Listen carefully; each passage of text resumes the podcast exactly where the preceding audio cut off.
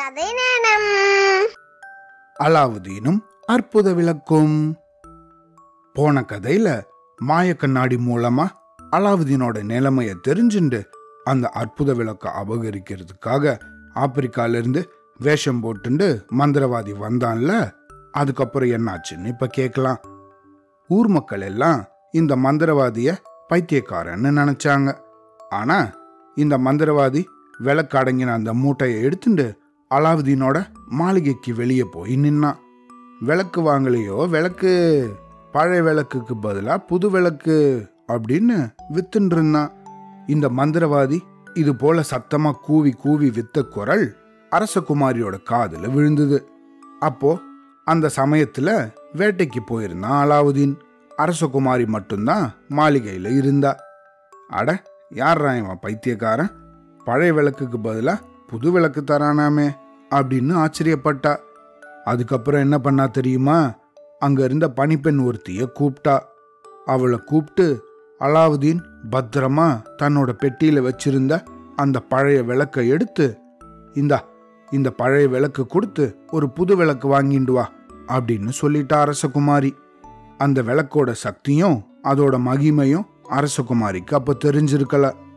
அதை அந்த பணிப்பெண் கிட்ட கொடுத்து அனுப்பிட்டா. இந்த விளக்கை எடுத்துட்டு போய் புது விளக்கு வாங்குறதுக்கு நின்னதும் மந்திரவாதி பயங்கரமா பூரி படைஞ்சிட்டான் ஆஹா இதுதான் அந்த அற்புத விளக்கு அப்படின்னு பயங்கரமா மகிழ்ச்சி ஆயிட்டான். இந்தா மூட்டையில இருக்கிற எந்த விளக்கு வேணாலும் எடுத்துக்கோ அப்படின்னு அந்த பணிப்பெண்ணை பார்த்து சொன்னான். அவ கொடுத்த அந்த விளக்க ரொம்பவும் பத்திரப்படுத்தினான் இந்த மந்திரவாதி.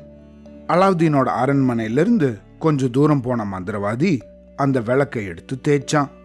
உடனே அதுக்குள்ளிருந்து பெரிய புகமண்டலம் தோன்றி அதுக்கு நடுவுல பூதம் பணிவோட வந்து நின்னுது.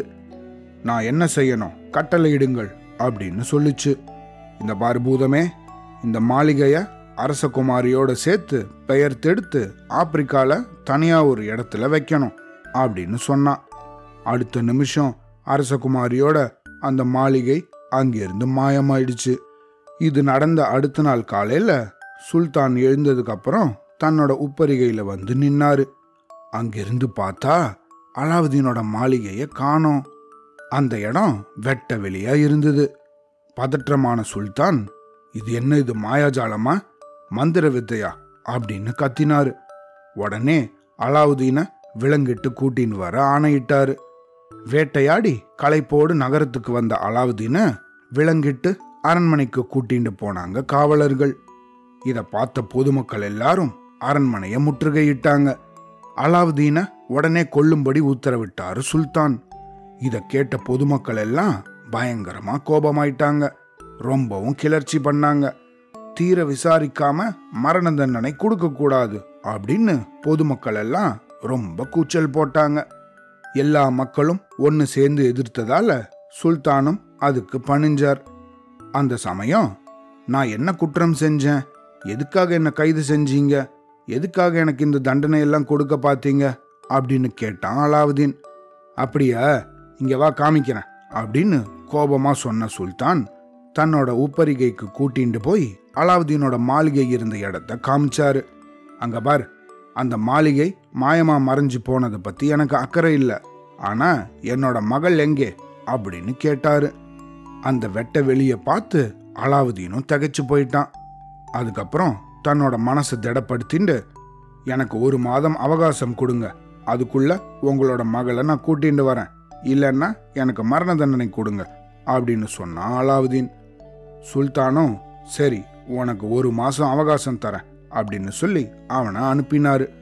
அலாவுதீன் தெரு தெருவா பைத்தியக்காரனை போல என்னோட மாளிகையை பார்த்தீங்களா? அது எங்கே இருக்கு? அப்படின்னு கேட்டபடி அலைஞ்சான். மக்கள் எல்லாம் சிரிக்க ஆரம்பிச்சிட்டாங்க. மனம் வெறுத்து போன அலாவுதீன் ஒரு நதிக்கரைக்கு போய் அதில் முழுகி குளிச்சுட்டு வரலான்னு போனான். அங்கே நதிக்கரையில் இருக்கும்போது தன்னோட ரெண்டு கைகளையும் கூப்பி கடவுளை வணங்கினான்.